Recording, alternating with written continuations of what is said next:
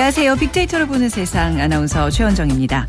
오늘은 장애인과 비장애인이 하나가 되는 날 제35회 장애인의 날이고요. 또 봄의 마지막 절기인 고구입니다.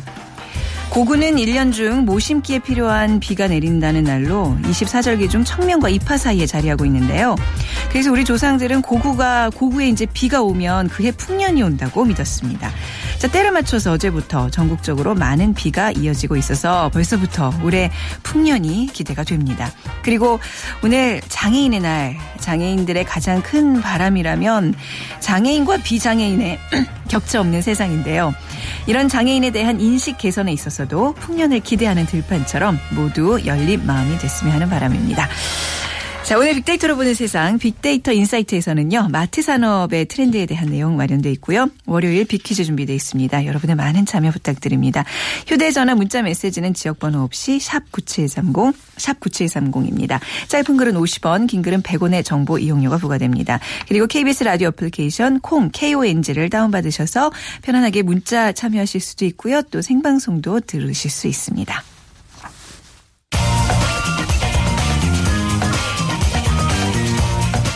클릭 이슈 설왕설래 네, 화제 이슈들을 빅데이터로 분석해보는 시간입니다. 위키프레스의 정영진 편집장과 함께하죠. 안녕하세요. 네, 안녕하세요. 정영진입니다. 네, 주말에 굉장히 시끄러웠어요. 뭐 집회도 있고 그렇죠. 그렇습니다. 네. 뭐 많은 일들이 좀 있었고요. 네. 지금 이 시각 어, 포털 사이트 3사 가장 핫한 이슈들 키워드들을 좀 뽑아 보니까요. 네. 먼저 일본 지진 어, 지금 오키나와 쪽에서 지진 뭐 6.8 정도의 어, 지진이 일어났다고 하죠. 네.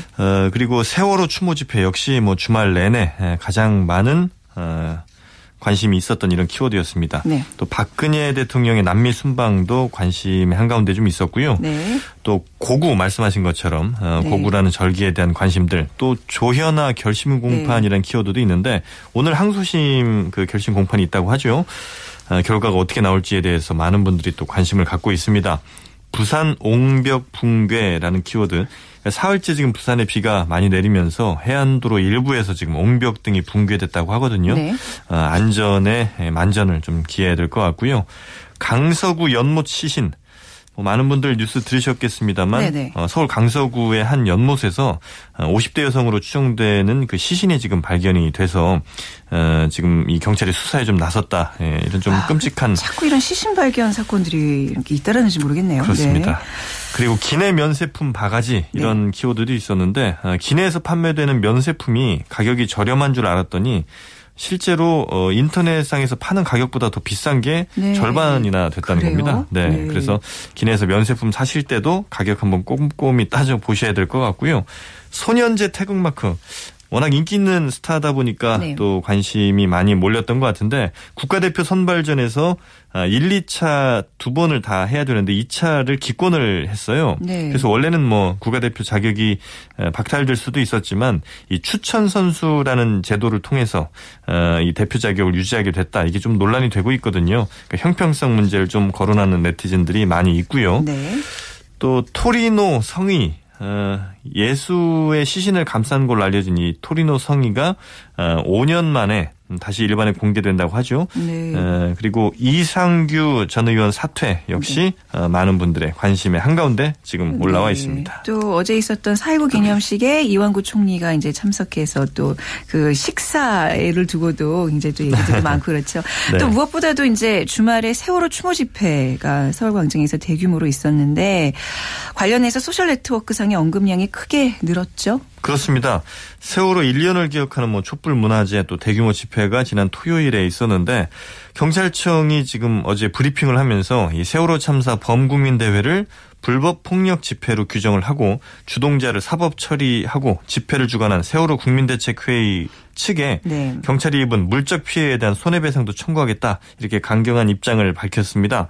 그리고 시위 주동자와 극렬 행위자를 뭐 끝까지 추적해서 사법 처리하겠다 이렇게 이제 강조하기도 했는데 일단은 100명을 어, 연행한 뒤에 유가족 21명은 어, 훈방 조치를 했고요. 네. 또 고등학생과 환자 등도 역시 풀어줬습니다. 나머지 71명에 대해서 지금 조사를 벌였고요.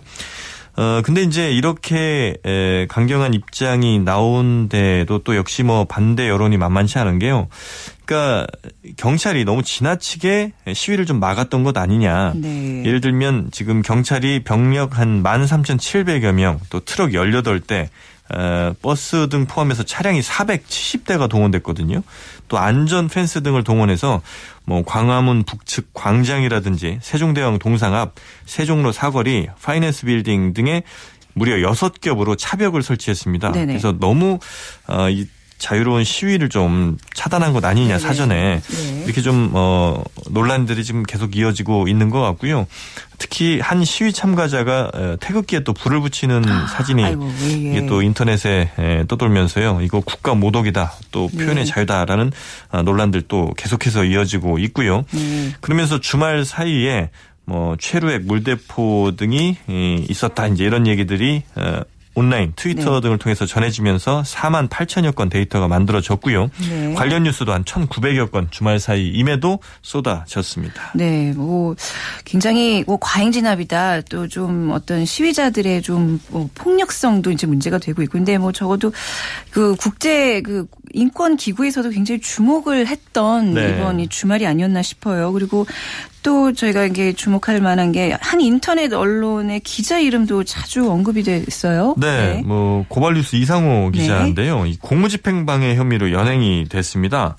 어, 그런데 이제 이 경찰이 에, 살수차에 물을 공급하기 위해서 경복궁역 앞에 있는 소화전에 호스를 살수차 호스를 이제 소화전과 연결을 한 거죠. 근데 여기에 대해서 이 기자가 네. 어, 공무집 아, 이 기자가 어, 이거 저 허락받지 않은 그러니까 이거 물 훔치는 것 아니냐. 어, 이 소화전이면 불 끄는데 써야 되는데 네네. 왜이 경찰이 마음대로 쓰느냐 이제 여기에 항의를 하니까 경찰이 공무집행 방해다라면서 물러서라고 했고 어 여기에 이제 기자가 다시 종로 소방서 경찰서에 확인해 보니까 이건 사전 허가 없이 쓸 수 없다 답변을 받았다 그리고 당신들은 쓰, 에, 허가를 받지 못하지 않았느냐 이렇게 얘기를 하면서 불법 행위다 이렇게 재차 항의를 하다가 결국 이제 연행이 됐습니다. 근데 이제 이 해당 기자와 주변인들이 이런 사실을 어, 사진 동영상을 통해서 어, 올리면서 빠르게 이게 확산이 됐고요. 어제 하루만도 2만 6천여 건 에, 관련해서 소셜 데이터가 생산이 좀 됐는데 역시 뭐 경찰이 좀 무리하게 연행한 것 아니냐 이런 비판 목소리도 많이 있습니다. 네. 그러니까 예를 들면 기자는 물어보는 직업이고 권력 감시하는 직업인데 어, 굳이 이렇게까지 연행을 해야 되느냐 또 소화전 불법 사용 신고하는 사- 시민에게는 부과된, 부과되는 과태료 5%를 신고자에게 포상하도록 돼 있는데 아, 그런가요? 네. 예, 포상줘도 모자란데 연행을 왜 하느냐 이제 이런 어, 얘기들도 있습니다. 아, 반면에 네. 불법 현장을 목격했으면 사진과 글로 기자라면 고발을 네. 해야지 경찰의 공무집행을 몸으로 직접 맞는 거는 어, 다른 사람들에도 악영향 줄 수 있는 것 아니냐. 그러네요. 일단은 공무를 네. 좀 존중해야 된다. 이런 얘기들이 지금 굉장히 논란이 되고 있거든요. 네. 근데 이제 우려스러운 것은 자칫 이제 이런 어떻게 보면 사안의 본질과는 조금 떨어졌다고 볼 수 있는 이런 것들이 좀 논란이 점점 커지면서 네. 어, 본질을 우리가 좀 잊을 수 있는 건 아닌가 이런 좀 아쉬움을 어, 토로하는 분들도 또 있습니다. 그렇습니다. 자, 그리고 서울 관악을 선거에 출마했던 이상규 전 의원 이 후보 사퇴를 선언했어요. 네, 옛 통합진보당 출신이죠. 네. 이4.29 서울 관악을 보궐선거에 출마한 이상규 전 의원 어제 오후에 후보직을 사퇴했다고 하고요. 오늘 다시 기자회견을 통해서 다시 한번 밝힌다고 하는데 역시 뭐그 야권이 지금 크게 한 3명 정도 후보로 불, 좀 분열이 됐었죠. 그러니까 네. 정동영 무소속 후보 또 정태호 새정치민주연합 후보 그리고 이상규 전 의원까지 이렇게 좀 세 명이 후보가 야권에서 좀 난립을 했는데 결국 이제 표가 갈리는 것을 우려한 음 그래서 이걸 막기 위한 이상규 후보의 좀 선택이다. 네. 여기에 대해서 어, 관련 어들을 살펴보니까요. 역시 뭐 어, 정동영, 정태호, 이정희, 야권연대, 통진당 뭐 이런 단어들이 가장 어, 위에 올라와 있고요. 에, 가장 먼저 정동영 후보가 관련 인물 첫 번째인 걸로 보면 네. 물론 이상규 의원, 이상규 전 의원 본인은 이야기하지 않았지만 네티즌들이 볼 때는 정동영 후보 측에 힘을 실어준 거 아닌가 이렇게 판단을 에, 네, 좀 네. 하지 않았나 싶습니다.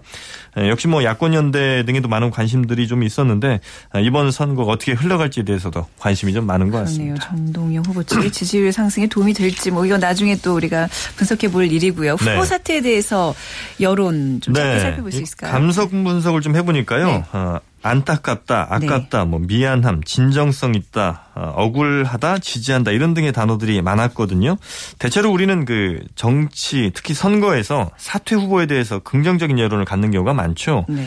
어, 과거 안철수 지금 현 의원이 박원순 서울시장에게 후보직 양보할 때도 아주 커다란 이슈가 됐고요. 네. 어, 이러면서 또 사퇴한 후보들에 대한 호감도가 크게 상승해서 이게 결국은 나중에 정치적인 어떤 자양분이 되는 경우도 있는데 그래서 뭐 한 저 원문 데이터 소개를 해드리자면 어, 이상규 전 의원 참 훌륭한 잘한 결정이다.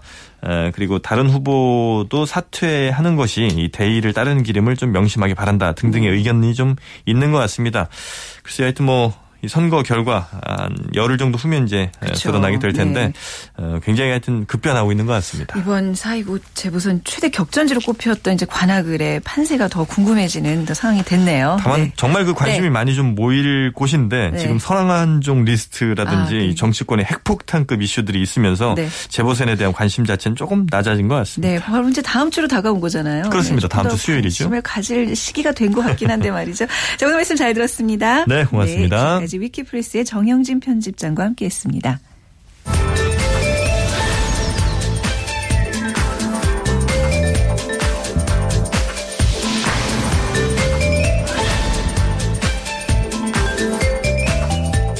네, 청취자 여러분의 참여로 함께하는 빅데이터로 보는 세상 빅퀴즈 시간입니다. 자, 촉촉히 비가 내리고 있는 월요일 오전인데요. 그동안 봄비를 기다리긴 했었는데 특히 24절기 중에 하나인 바로 오늘 비가 내리면 그 해에 풍년이 든다고 저희가 처음 우리 오프닝 때 말씀드렸습니다. 비로소 논밭 농사가 시작되는 절기로 사람은 씨를 뿌리고 하늘은 비를 내립니다. 또 이날 물을 맞으면 여름철의 더위를 모르고 신경통이 낫는다는 설도 있는데요. 24절기 중 청명과 입하 사이에 자리한 봄의 마지막 절기는 무엇일까요? 1번 입동, 2번 동지, 3번 고구, 4번 추석, 1번 입동, 2번 독 지 3번 고구, 4번 추석 중에 고르셔서 저희 빅데이터로 보는 세상으로 문자 주시기 바랍니다. KBS 라디오 애플리케이션 콩 KONG로 들어오셔서 정답 문자 남겨주셔도 되고요. 또 휴대전화 이용하실 분들은 샵9730 누르시고 문자 주시기 바랍니다. 짧은 글은 50원, 긴 글은 100원의 정보 이용료가 부과됩니다. 정답자들 위해서 저희가 3만 원 상당의 문화상품권과 5만 원 상당의 백화점 상품권 선물로 드리고 있습니다. 많은 참여 부탁드립니다.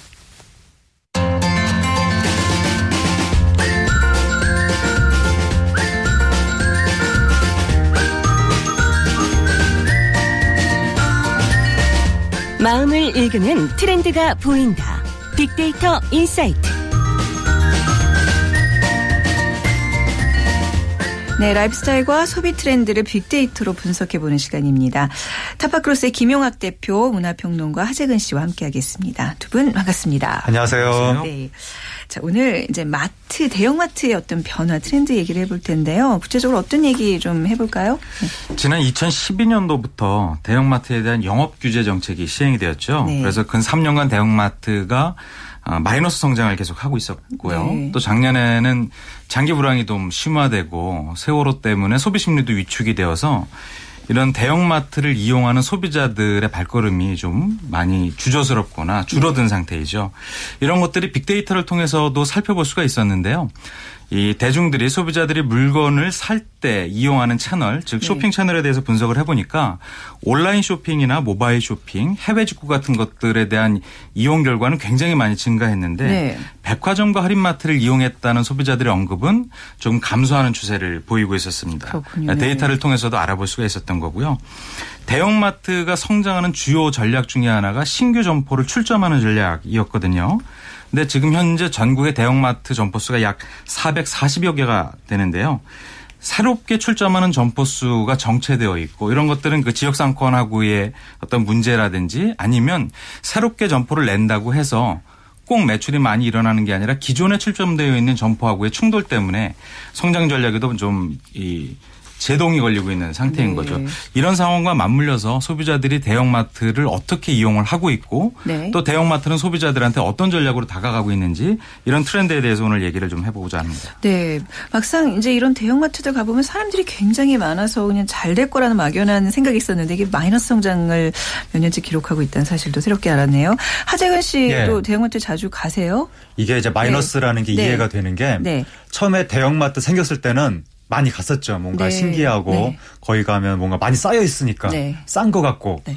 그런데 최근 들어서 동네마다 중형마트가 중형마트가 생기면서 네. 사실 대형마트를 가지 않아도 웬만한 생필품이나 식료품은 중형마트의 동네에 다 있기 그렇죠. 때문에 그 자체 브랜드 마트 말씀하시는 예, 거기 거죠. 네네. 그 예, 그래서 좀 그런 데도 또 많이 가고 그리고 재래시장도 대형마트 등장 이후에 뭔가 그 현대화가 많이 맞아요. 돼서 요즘에는 또 어, 재래시장 갈 일도 많아지고 네, 경쟁력을 좀 갖춰가는 예, 것 같죠. 거기다가 인터넷 에서 쇼핑할 일도 많아지는 와중에 네. 요즘에는 그 천원 마트스러운 그 아, 모모소 뭐 이런 것들이 네. 여기저기 생기면서 뭔가 좀 그 쇼핑할 때 가는 곳들이 분산되는 느낌이 네. 좀 들고 있습니다. 네. 현재 대형마트에서 소비자들이 가장 많이 찾는 품목은 뭔가요? 네. 소비자들이 대형마트를 이용하면서 구매했던 품목을 가지고 조사를 해보니까 과일 야채가 약 26%였고요. 네. 다음에 피자나 치킨 같은 조리식품이 약 14%, 다음에 유제품이 13%, 육가공품이 약 15%. 네. 벌써 지금 얘기되고 있는 것들만 해도 다 식재료인데요. 네. 식재료에 대한 언급 비중이 약 70% 이상을 차지하고 있습니다. 그러니까 대형마트가 국민의 먹거리를 책임지고 있다라고 얘기할 수가 있는 것이죠. 그 외에 음료나 주류 같은 것이 각각 7%인데 이 중에서 주류를 얘기하는 품목을 더 세분화 살펴보니까 대부분이 맥주와 와인이었습니다. 어, 일전에 소개드렸던 것처럼 수입 맥주, 다양한 맥주를 맛볼 수 있거나 아니면 와인에 대한 어, 트렌드 열풍이 이 대형마트를 통해서도 확인할 수가 있었던 거죠. 이런 주류가 많이 판매가 되니까 이와 맞물린 안주거리, 스낵과 연관된 아, 네. 품목들도 굉장히 많이 이용을 하고 있었습니다. 네.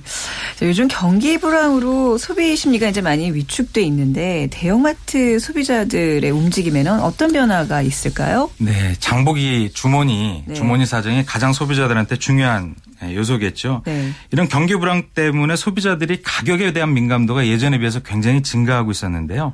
실제로 대형마트를 이용한 언급들 중에서 천 원대 상품에 대한 관심도가 굉장히 높게 나타나고 있었습니다. 상품이요. 그렇습니다. 네. 이 대형마트를 이용하는 주부나 이런 소비자들은 천 원이라도 싸게 살 수 있는 상품에 대한 관심이 굉장히 높다는 것이죠. 특히 식재료 같은 것들을 네. 보다 싸게 살 수 있는 방법들 이런 부분들에 대해서 고민이 많이 되고 있고요. 대형마트가 자체 브랜드 즉 유통업체가 자체 브랜드로 유통하고 있는 PB 상품에 대한 관심도 굉장히 높아지고 있는데요. 또 네. 품목들을 보면은 역시 과자류가 약 34%로 가장 인기가 인기를 끌었고요. 유제품이라든지 음료, 인스턴트 식품들도 굉장히 많은 아, 관심을 보였습니다.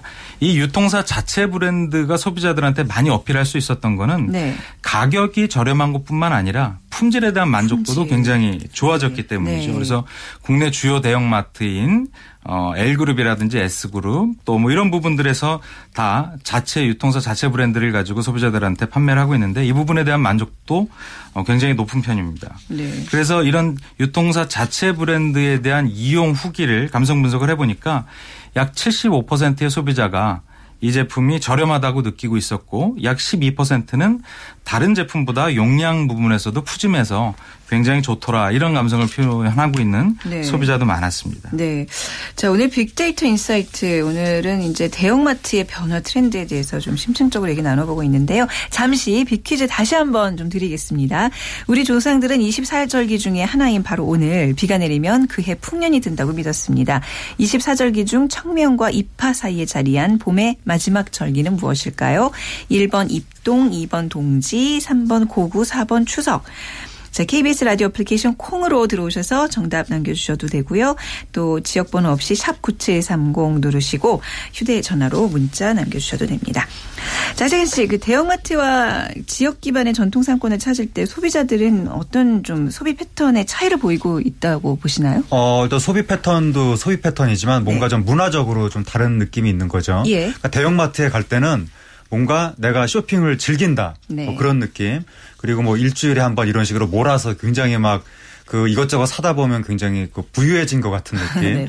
약간 그 가족들과 함께 네. 놀러 나간다는 느낌도 아, 조금 있고 네. 거기에 뭐 주차라든가 쇼핑의 쾌적함이라든가 그리고 대형마트에 가면 카드를 쓰는 문제, 네. 환불 교환의 편리한 문제, 네. 그 제품을 들었다 놨다 하면서 골라도 마음이 편하다는 문제, 뭐 네. 음식을 먹어도 되고 그런 것들을 많이 이제 기대를 하는데 그런데 대형마트를 사람들이 많이 이용을 하면서 거기에 대한 소감으로 인터넷에 나오는 걸 보면 어, 식료품이 신선식품들이 의외로 어, 신선하지가 않더라. 네. 실망스럽다. 네. 그런 얘기가 나오고 어, 신선식품들이 이 품질에 비해서 의외로 가격이 좀 비싼 것 같더라. 네. 1 더하기 1 행사를 하는데 그것이 뭔가 그렇게 싼 것 같지는 않더라 따져보니까 네. 그런 얘기들이 많이 나오면서 어, 신선 식품을 정말 신선하게 저렴하게 사기 위해서는 어쩌면은 재래시장이 더 날지도 모르겠다. 네. 요즘은 좀 어, 그 그런 목소리도 가끔 좀 나오고 있는 것 같습니다. 네, 빅데이터로 살펴본 그 대형마트의 가장 큰 변화는 어떤 거라고 꼽을 수 있을까요? 어, 제일 처음에 소개해드렸던 것처럼 쇼핑 채널의 다변화, 네. 즉 소비자들이 물건을 살 수 있는 여러 가지 기회 요소 중에서 상황이 허락하는 것들에 대한 이제 어떤 대안이겠죠. 즉 온라인몰이 강화된 부분을 꼽을 수가 있겠는데요. 네. 어, 바쁜 현대인들은 출근 준비하고 열심히 일하고 퇴근하기에도 바쁘거든요. 이렇게 장보를 길을 하기 위해서 아까 하재근 선생님 말씀처럼 주말에 한 번 가거나 이럴 수가 있는데 매일매일 실제 마트에 가지 않아도 그날 그날 이용할 것들을 살 수 있는 부분이 온라인몰에 대한 이용입니다. 네. 그래서 마트들이 어, 소비자들에게 접점을 늘리기 위해서 온라인 몰들을 만들어 놓고 이를 통한 어, 구매를 돕고 있는 거죠. 즉 소비자들의 라이프 스타일이 반영이 되어서 omni channel 전략을 실행하고 있는 것인데요. 네. 실제로 대형마트의 온라인 채널에서 가장 많이 많이 팔리는 상품을 보니까 역시 식품으로 되었습니다. 네. 직장인들이 굉장히 바빠서 장보기를 하기 어려우니까 퇴근 후에 바로 어, 집으로 대형마트에서 구매한 물건이 도착될 수 있는 그런 형태의 쇼핑들을 하게 되는 거죠. 그래서 물건을 직접 포장하는 불편함이라든지 아니면 쇼핑하는데 필요한 시간 같은 것들을 절약할 수 있고 또한 냉장 보관이 되었던 어, 상품들이 바로 집으로 배송이 되기 때문에 신선도도 유지할 수 있고요. 네. 그런데 이런 편리함에 추가로 지불되는 가격은 없거든요. 기존의 가격들 가지고 편리함을 이용할 수 있으니까 온라인 쇼핑들을 네. 많이 이용하고요. 그러니까 얼마 미만이면 이제 배송료 천 원 정도는 이제 있더라고요. 그렇죠. 네네네. 그 배송료는 추가적으로 네. 부담할 수가 있습니다. 네. 두 번째는 어, 여러 소비 계층 중에서 워킹맘들의 이용률이 최근 들어서 굉장히 높아졌다는 건데요. 네. 맞벌이 가구가 이제 늘어나는데 주부들 은 여전히 어, 먹거리를 준비를 해야 되니까 직장인 어, 워킹맘들은 온라인 쇼핑몰들을 많이 이용을 하게 되죠. 그래서 모바일맘이라는 신조어도 있는데요. 네. 아침 출근길에 스마트폰을 이용해서 대형마트의 온라인몰에 접속을 해서 물건을 구매하고 저녁 때 퇴근하면 이제 어, 음식을 하거나 뭐 이렇게 되는 것이죠. 세 번째는 대형마트를 이용하는 소비자들이 할인이나 세일 마케팅에 매우 민감하다는 겁니다. 그래서 네. 상품을 구매한 행위들을 보면 연관어 중에 할인이라든지 떨이, 원 플러스 원 등 이런 할인 프로모션과 연관된 얘기들이 굉장히 많이 일어나고 네. 실제 이런 구매 행위에 대한 어, 구매 만족도가 매우 높게 나타나고 있는 것도 사실입니다. 네.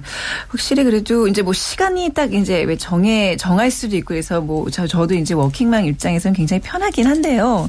지금 콩의 이경신 씨가 말씀하신 것처럼 우리 전통시장, 재래시장을 이용하면 물건의 질도 직접 이렇게 확인할 수 있고 또 약간 뭐 오고 가고 상인들 간의 그런 어떤 정도 느낄 수 있고 또 가격도 워낙 또 좋기 때문에 운반하는데 무리만 없다면 뭐 전통시장 이용하는 거 좋다는 의견을 내주셨거든요. 저도 마찬가지 생각이긴 하는데 이 편리성 때문에 이제 이 대형마트를 좀 이용하게 되는 경향들이 있죠. 네, 재래시장은 네. 또이 흥정의 재미가 있지 아, 않습니까? 그 조금 더 얹어주시기도 하시고 네네. 네. 단골도 되고 맞아요. 문화의 차이는 특별히 네. 있는 것 같습니다. 아이들 이렇게 데리고 가면 옆에서 이제 사장님이 몇 살이니 하면서 뭐 하나 다 이렇게 더물어 주시잖아요. 그렇죠. 아이 신나가지고 또또 가자 또 가자 조르고 뭐 그런 재미가 좀 대형마트에서는 좀 없는데 자 하재근 씨그 네. 마지막으로 대형마트가 소비자들에게 더욱 경쟁력을 갖기 위해서는 어떤 전략을 더 갖춰야 될지 좀 정리해 주시죠. 어, 기본적으로 품질에 네. 대한 신뢰를 확보를 해야 될것 같습니다. 네. 그러니까 대형마트에서 아까 말씀드린 것처럼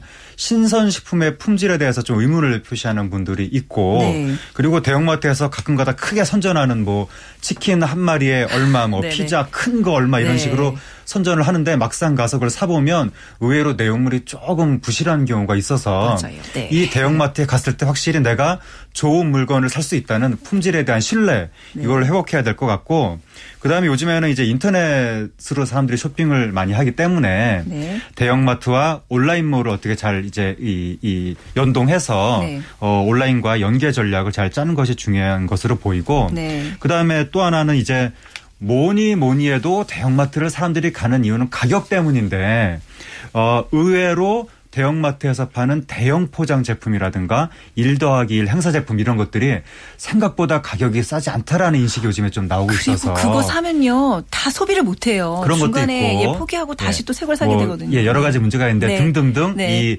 가격이 확실히 어, 다른 데보다 싸다는 어떤 신뢰성을 네. 어, 회복을 해야 될 것 같고 그 다음에 이제 대형마트가 다른 데에 비해서 확실하게 강점을 가지고 있는 것은 어, 체험의 공간이 될 수 있다는 거죠. 먹어볼 수도 있고 네. 여러 가지 뭐 아이 쇼핑도 할 수가 있고 네. 이런 강점은 다른 데에 비해서 좀 강화를 한다면 어, 대형마트가 더욱 더 많은 어, 소비자들의 발길을 사로잡을 수 있을 것으로 네. 보입니다. 이런 이제 주요 굴지의 그 대형마트들이 이런 어떤 마케팅 전략을 짬에 있어서 빅데이터 활용을 굉장히 많이 하겠어요. 지금 내용 들어보니까 굉장히 그 영업하시는 분들 입장에서는 알찬 내용들인데요. 그렇습니다. 네. 결국에는 기업이 성장하기 네. 위해서는 소비자 마음을 얻는 것이거든요. 네. 소비자 마음을 얻을 수 있는 가장 좋은 방법 중에 하나가 빅데이터를 통해서 소비자 마음을 이해하는 네. 것이죠. 네. 좀 전에 말씀하신 것처럼 체험을 극대화하는 것이 요즘 여러 가지 그 유통사들이 많이 쓰고 있는 전략 중에 하나인 것이죠. 네. 그러니까 한쪽에서는 어, 아이들이 놀 수 있는 공간이라든지 병원이라든지 그쵸. 아니면 세탁소라든지 네. 아니면 뭐 페트 트렌드를 이용한 애견샵이라든지 네네. 이런 것들이 함께 있는 마트들이 있지 않습니까? 네. 그래서 여러 가지를 하나의 공간에서 동시에 예, 활용할 수 있는 것도 중요한 전략 중에 하나일 것 같습니다. 네. 두 분 보내드리기 전에 문자 두 개만 소개해드리면요. 1호 1부님 요즘은 마트를 직접 가기보다는 인터넷 장보기를 자주 사용하는데 시간 면에서 또 신선도 면에서도 만족하고 계시다고요. 그 남은 시간 여가 시간을 즐길 수 있어서 만족합니다. 또 5324님 오늘 고구인데 비 오는 오늘 재래시장 가면 좀 불편할 것 같아도 비 오는 장터에서 부침개 먹고 장보고 정감 나지 않나요? 어, 요거 진짜 하고 싶은 그것 중에 하나인데요. 오늘 같은 날. 자, 문자 이렇게 관련해서 문자 보내주셔서 감사합니다. 자, 오늘 대형마트의 변화 트렌드에 대해서 두 분과 얘기 나눠봤습니다. 감사합니다. 감사합니다. 네, 타파크로스의 김용학 대표, 문화평론가 하재근 씨와 함께했습니다.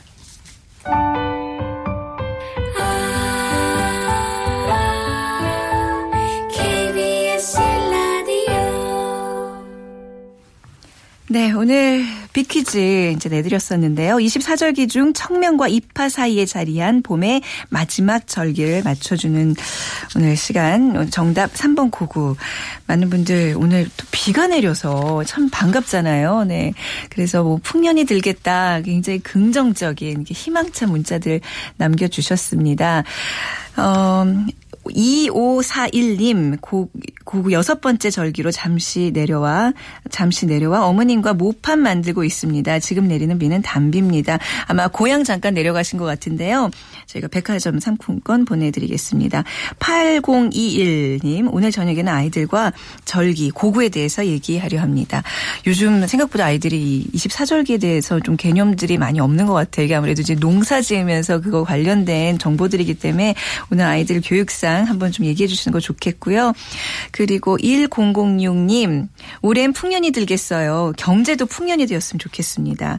그리고 0573님, 물 부족으로 걱정 이 굉장히 많았는데 요즘 담비가 반갑습니다. 남겨주셨습니다. 그리고 7503님, 오늘은 예전 시골 살 때 부모님께서 벽실을 꺼내서 소독하는 날이었어요. 풍년 들게 해달라고요. 하늘에 두 손 모아 빌던 기억이 납니다. 그 4146님, 저도 오늘 논에서 비 맞고 일하는데 기분이 좋습니다. KBS 화이팅 해주셨어요. 감사합니다. 그리고 어, 8291님, 네, 산골 농촌입니다. 노인들만 계시는데 논밭에서 외로이 힘겹게 일하시는 할머니, 할아버지 모습이 애틋합니다. 하셨습니다. 있어요. 지금 논에서 비 맞고 일하시면서 또 글도 남겨주신 분에게 저희가 문화상품권 보내드리도록 하겠습니다. 그리고 8065님 참 좋은 프로라는 생각이 드네요 하시면서 감사합니다. 이런 글 항시 좀 보내주시면 저희 더 힘이 더 날 것 같네요. 자, 오늘 순서 마무리하겠습니다. 내일 오전 11시 10분에 다시 찾아뵙죠. 지금까지 아나운서 최원정이었습니다. 고맙습니다.